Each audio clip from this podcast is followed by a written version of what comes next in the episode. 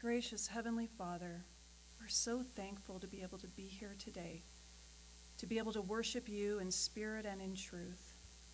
Pray, Lord, that you would fill us with your Holy Spirit, that each one here would receive a blessing, that we would leave this place today filled and fed. I ask, Lord, that you would anoint my lips, anoint our service, bless us all here today. In Jesus' holy name we pray. Amen.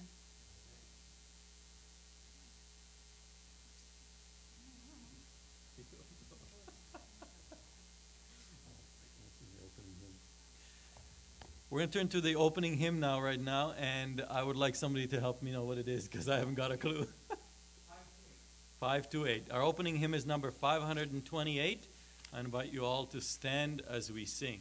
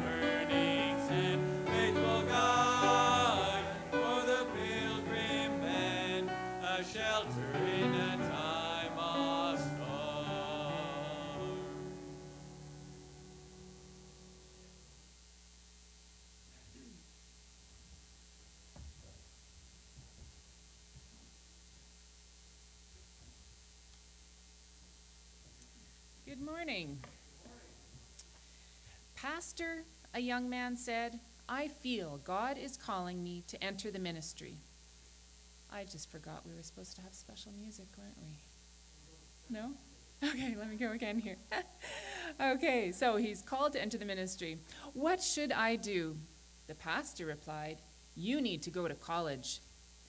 The young man drove to the college with only enough funds to make the trip to the school. Upon arrival, he went to the admissions office and asked to enroll. The clerk at the window gave him a slip to take to the financial office to gain admission. The financial officer asked him, How much money do you have for your tuition? He emptied his pockets of the few coins he had left. Why are you here? He replied, I believe God is calling me to become a pastor. The financial officer asked the young man to wait. She excused herself and made a few phone calls.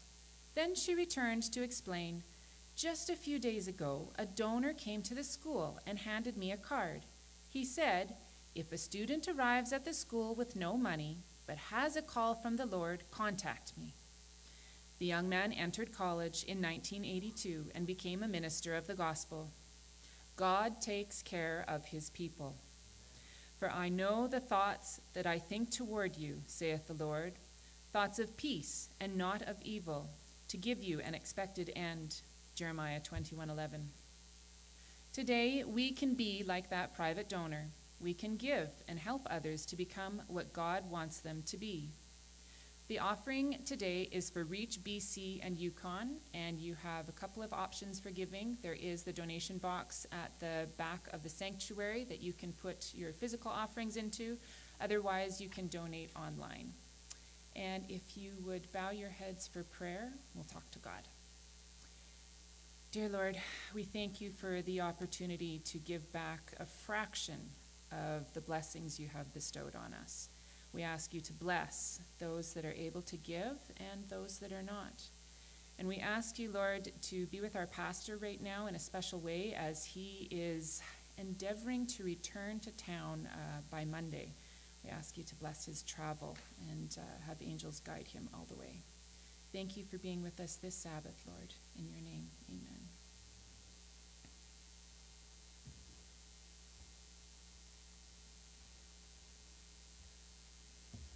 Good morning, church family. Happy Sabbath. Our uh, reading today, our scripture reading today is 2 Timothy chapter 1, verse 7, if you want to follow along. And it says, For God has not given us a spirit of fear, but of power and of love and of a sound mind. Wherever possible, could we kneel, please?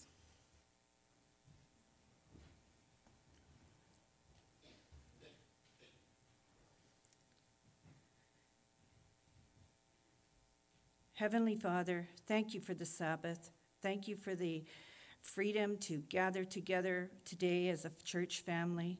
And we ask that the Holy Spirit be on our speaker and that her words be your words and your will be given. Um, thank you and bless those people who are here today and the family that is not with us today. In your name, Jesus, amen.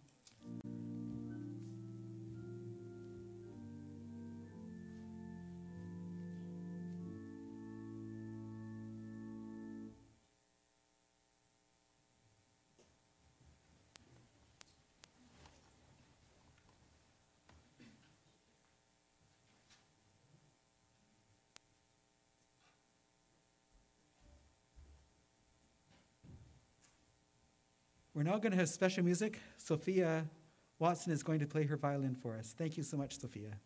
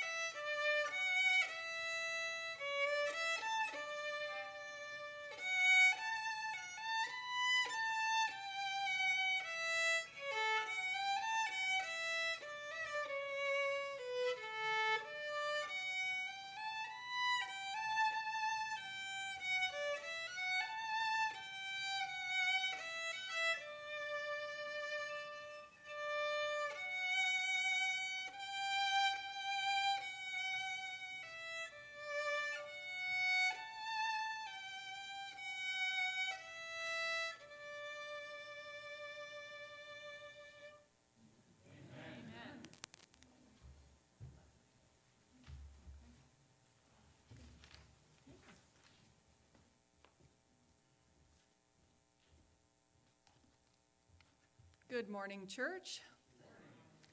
I am so pleased to be able to stand here before you this morning. Some of you may know that I'm the health leader for our church. I'm also a registered nurse, so you might expect that I might say a thing or two about health. And if that's your expectation, then you will not be disappointed because that's what I'm planning. But before we dive in, I wanted to take an opportunity to share with you what we're planning for health ministry in the next little while. We will be having a depression and anxiety recovery program starting in January with some um, introduction or introductory sessions uh, coming up very soon in December. So there are flyers and some posters, just a few posters, uh, that really would encourage you to take some with you to share with friends, family, coworkers. Take a poster for your workplace um, just to get the word out. If there's somebody that you know that might need it, um, then that's an, a, an, an amazing opportunity because this program is fantastic. I'm also excited, of course, as Health Ministries leader, to plan opportunities for us to grow and learn together in Christ in health. And so, if you are interested in health ministry work, uh, I would encourage you to partner with us. So if you feel impressed to help, you can do so by letting me know that you'd like to volunteer, volunteer your time when we're having a specific project, or if you would like to actually be a part of the team, then I would certainly welcome you. But if you would rather be a silent partner and you know who you are, your financial support is important and can also be included on your tithe and offering, whether it's for a specific project, such as the Depression Recovery Program, or um, just in general for health ministries. So before we start and have the message, I would like to just seek the Lord again, one more time in prayer. Heavenly Father, I just want to thank you for the opportunity to speak here today. But let the words that I speak not be my words, but your words. And I know the message that I've prepared today was brought from you, from your heart to my heart. And so I just once again ask for the Holy Spirit to be here, that the words that I speak will land on fertile hearts. In Jesus' name I pray. Amen. So, the message that I have for you today is the right arm. And you may have noticed in your bulletin that it's part one, so there's a second part, but that only is dependent on whether you want me to come back. So, I'm just saying. So, the right hand or arm is figuratively and poetically considered the arm of strength and victory.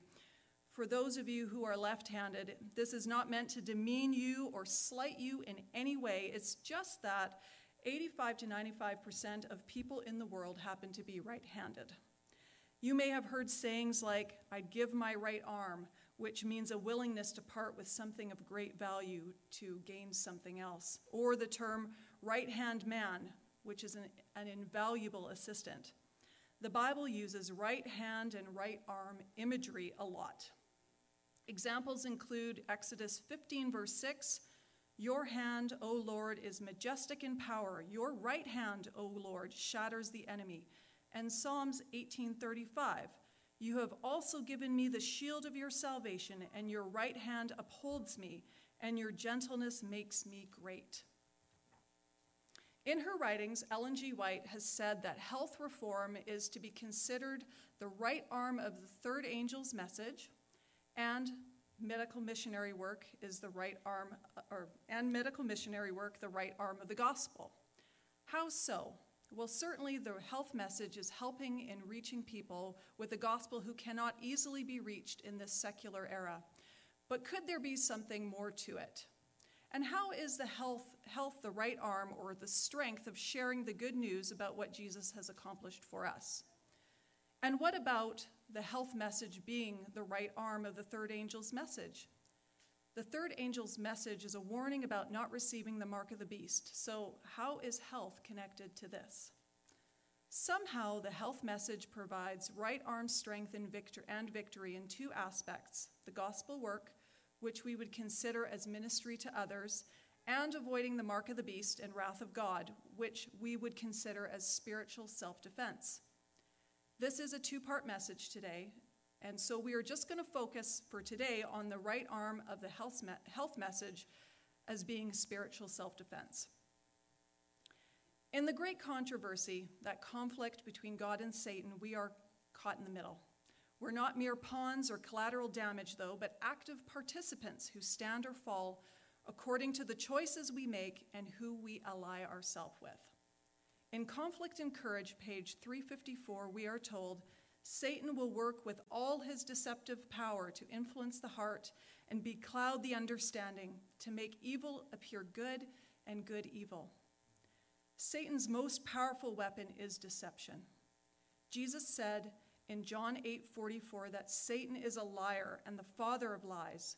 He's an expert at spin doctoring and weaving tall tales with half-truths and falsehoods. In the Garden of Eden, he used deception against Eve, wielding a most terrible blow to humankind. And what did he use? Food. With food, he convinced Eve that God was, was withholding something amazing from her.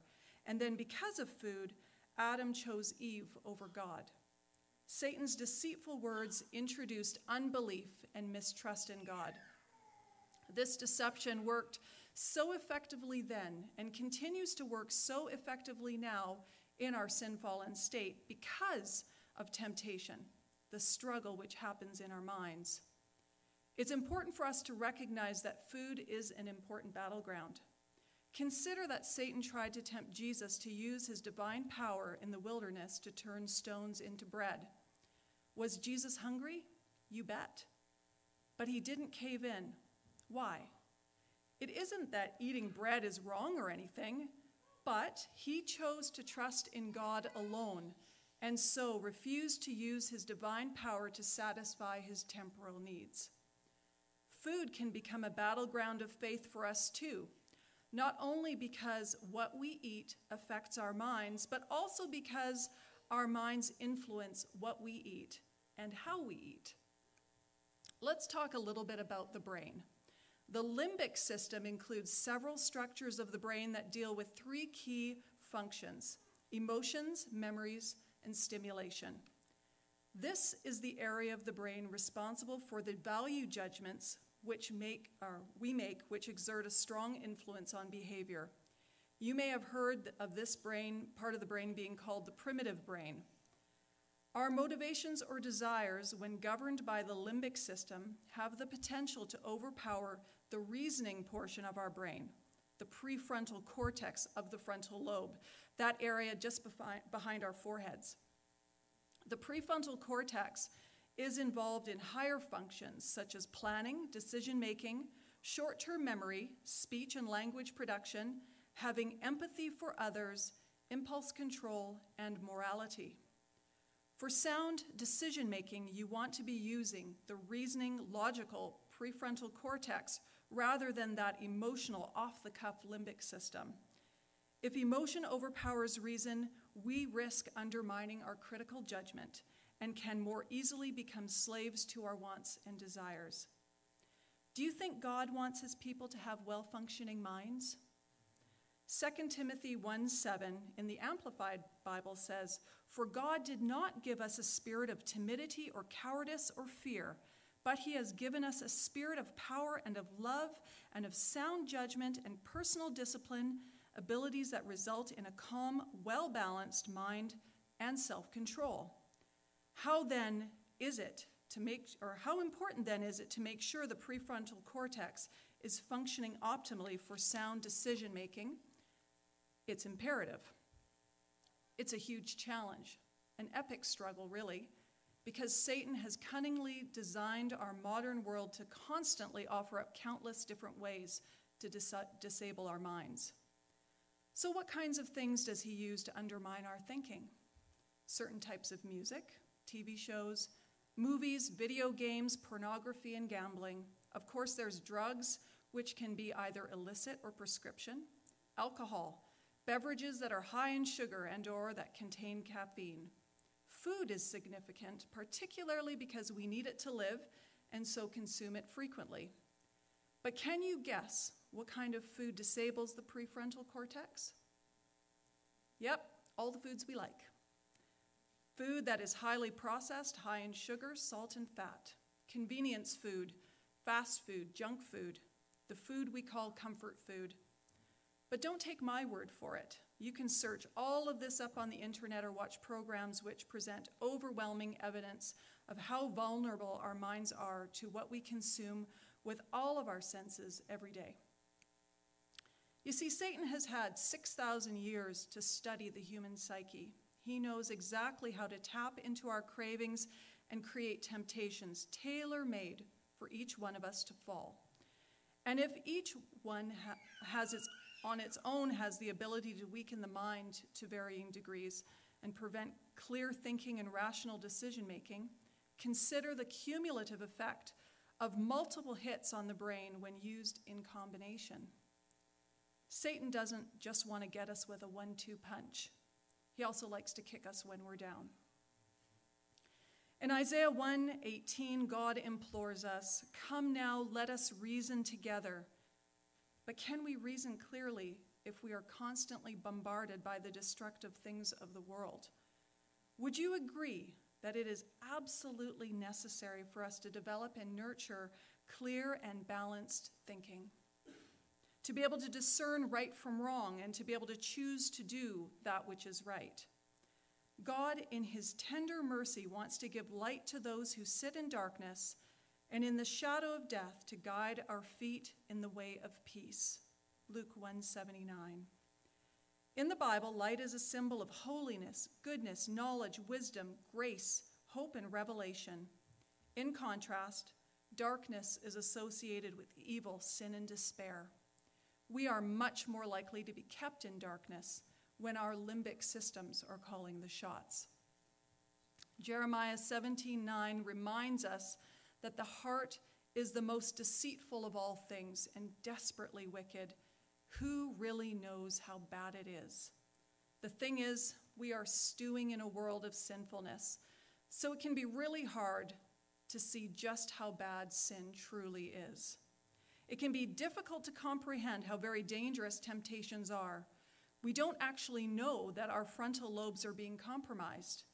We can't feel the damage being inflicted because it doesn't hurt, but it's an insidious process.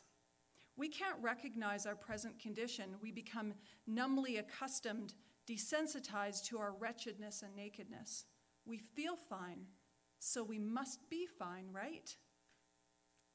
Isn't this the Laodicean condition? Lukewarm, apathetic, and unaware? So, what does this all have to do with the third angel's message? The third angel's message, found in Revelation 14 9 through 12, is a pretty heavy warning. Not only are we cautioned that those who worship the beast and its image will receive the mark, but will also receive the wrath of God. We are also told that God's people who keep his commandments and have the faith of Jesus will need endurance. God's people will not receive the mark of the beast but instead the seal of God. They will have the mind of Christ, the hope of glory. What kind of mind is Christ's mind? Wise, humble, other centered, self denying. Let this mind be in us. So now is preparation time. Now is the time for God's people to develop endurance because spiritual attacks will only become fiercer. Building endurance requires consistency and determination. Health is an essential part of God's protection plan for building endurance in these perilous times.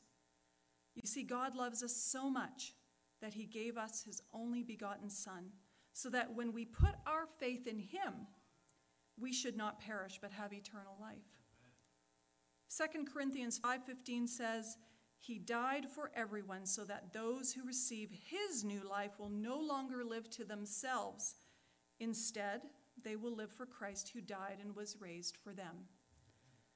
God knew the situation that we would find ourselves at the end of time. So, doesn't it make sense that he would provide us with a training plan? And so, he has. Spiritually, physically, and mentally, he has provided us with ways to protect our souls and bodies and minds to keep our thinking clear and build endurance and stamina to face the future.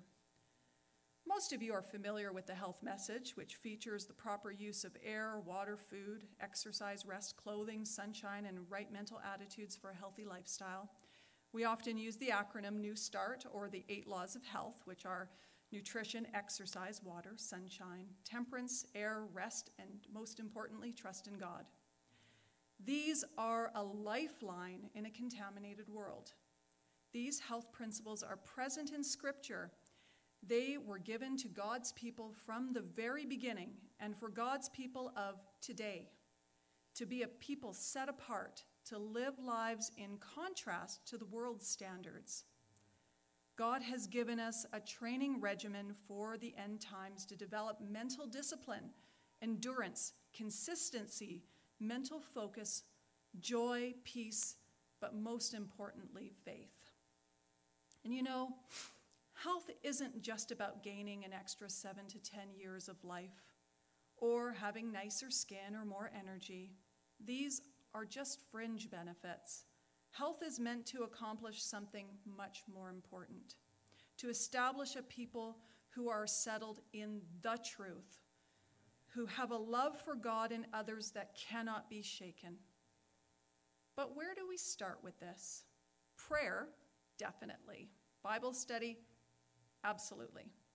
But you know where else? Appetite. According to Christian Temperance and Bible Hygiene, page 154, when we exercise control of appetite, then we will gain control over every other temptation. I'm going to say that again. When we exercise control of appetite, then we can gain control over every other temptation. Whatever temptations we struggle with, be it drugs, alcohol, hoarding, gaming, shopping, gossiping, you name it. What this is saying is that when we properly manage the appetite, that is what we eat and how much, a door opens to regaining control over our prefrontal cortex, our cognitive reasoning. There is victory to be had over every other struggle we face. Is it really a result of our own efforts, though? Not at all. This is totally a divine partnership to reclaim the mind. So then, the question is can we expect to have victory if we remain resistant to change? Christ's perfect character, his robe of righteousness, cannot cover us without full surrender, right? So, wouldn't full surrender include food then? I would like to suggest that this is an important step we need to prayerfully consider and then take in faith, or we may remain at the mercy of Satan's snares and temptations. But why food? You know, eating is extremely complex. Food is not merely for nutrition and nourishment, there is a social and emotional component as well. Did you know that the digestive system is our second brain, also known as the enteric nervous system? Scientists are just beginning to better understand the complexities of the gut brain connection. The digestive system is involved in brain health and disease formation, as well as mood and mental health. Your stomach is a gateway to physical, emotional, and spiritual health.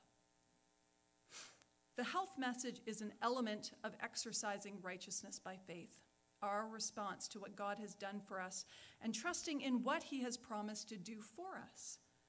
The counsel that we have been given on diet has provided us a powerful counter strategy against all the campaigns that Satan has planned to trip us up and keep us in his pocket. And is it any wonder that our health message is so under attack today? Healthy living goes hand in hand with developing a committed love relationship with God and with others. This is the right arm of the third angel's message. He knows the plans he has for us plans for peace and well being and not for disaster, to give us a future and a hope. Jeremiah 29 11. Our loving God wants to protect us against the constant assaults upon our minds. He wants to break those chains with, which bind us to unhealthy habits. The Holy Spirit wants to more effectively communicate with us, enabling a deeper understanding of Scripture But if our frontal lobes are not functioning at their highest levels, how can we expect to understand those deep things of God?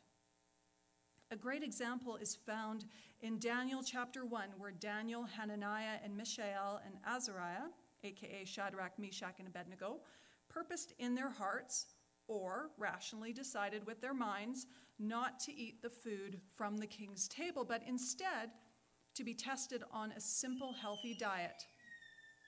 What was the result? Verse 17 tells us that God gave them learning and skill in all literature and wisdom, and Daniel had understanding in all visions and dreams. Verses 19 and 20 reveal that none of the others could compare to them in every matter of wisdom and understanding. King Nebuchadnezzar found them ten times better than all the other magicians. We must take note of the significance of this story. God honored their faithfulness with mental aptitude and wisdom. There wasn't anything magical in the food, it was God. These young men were tested at the very outset of their careers and ministry in Babylon. Should we not expect something similar? In closing, I want to tell you a little story. In ancient times, a king had a boulder placed on a roadway. He then hid himself and watched to see if anyone would try to remove the huge rock. Some of the king's wealthiest merchants and courtiers passed by and simply walked around the big rock. Others loudly blamed the king for not taking better care of the roads, but nobody did anything about moving the big stone out of the way. Eventually, a peasant farmer came along carrying a load of vegetables. On approaching the boulder, the peasant laid down his burden and tried to move the stone to the side of the road. After much pushing and effort, he finally succeeded. As the peasant picked up his load of vegetables, he noticed a purse lying in the road where the boulder had been. The purse contained many gold coins and a note from the king indicating that the gold was for the person who removed the boulder from the roadway. The peasant learned what many others never understand every obstacle presents an opportunity to improve one's condition. Now, whether the peasant was the only one with the presence of mind to remove the rock because he was a vegetable farmer and likely ate a lot of vegetables is not the point here. Sometimes in our lives, we are challenged by something like that rock in the road. Maybe we pass by it often. Perhaps it's something in your life that you know needs to change. Change is hard, it requires some effort on your part. Perhaps you're a rock denier. You don't see the rock as a problem, you just avoid it and go on your way. Maybe you complain about the rock being there, blaming others when you trip on it. But until you recognize that the rock doesn't belong in the middle of the road and do something about it, can you fully realize the blessing of the rock? There is another rock we must consider the rock of offense. The rock of offense is a stumbling block in Jesus Christ himself. 1 Peter 2 7 and 8 says, Now to you who believe, this stone is precious. But to those who do not believe, the stone the builders rejected has become the cornerstone a stone that causes people to stumble, and a rock that makes them fall. They stumble because they disobey the message, which is also what they were destined for. You know, Jesus is a rock for everyone. To those who put their trust in him, they build their lives and relationship upon the rock, a solid foundation. They cling to him. But for those in unbelief, the rock just becomes a major nuisance. Please don't get me wrong. I'm not saying that we are saved by diet any more than we are saved by works. We are only saved by the merits of Christ's ultimate sacrifice. But please don't think that you do not have a role, a response, a partnership. This is not about behaviorism or legalism, not at all. This is about participation, safeguarding your mind so that you can ultimately have the mind of Christ. Christ in you. In the context of this message, I find it interesting that there is a piece of armor found in Ephesians 6 which protects the head, the mind, the helmet of salvation. While we need the whole armor of God, it is the helmet of salvation which reminds us that our minds should not be open to anything and everything. Pastor Doug Batchelor said it this way Your body has seven sacred openings from the neck up two nostrils, two ears, two eyes, and one mouth. Our biggest problem usually come from what enters and exits the mouth. This might be why the Lord gave us only one. Only in eternity will we appreciate how pivotal, pivotal, pivotal to each person's salvation were their choices concerning what they allowed to enter their minds through these vital senses. We must firmly strap the helmet of salvation in place and guard the avenues to the soul. We don't have to be overcome by the temptations that Satan dangles before us. We can have victory, and God has shown us how by starting with what we put on our tables and in our tummies. There is a choice to be made every day about three times a day. The right arm strength of the third angel's message, the seal of God and mind of Christ, is offered to those who let Christ live his life in them in righteousness and faith. This is only the half of it. The second half is how we can reach out to others through health ministry with hope and healing, loving our neighbors as ourselves, the right arm of the gospel. This is what I will cover in the second part of this message if you ever have me back. Let's turn in our hymnals to 522 My Hope is Built on Nothing Less.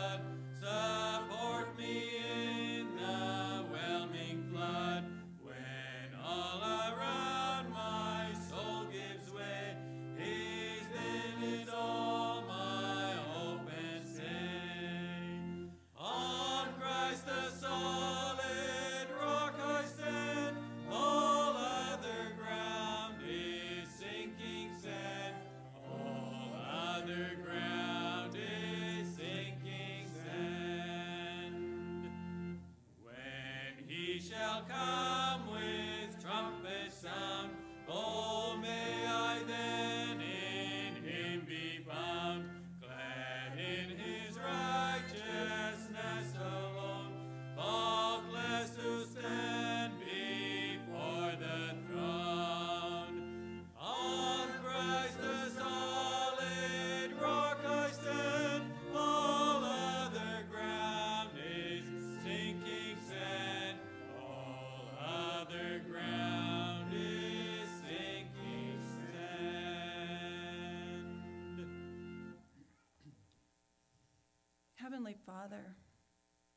all other ground is sinking sand. We need to be on the rock.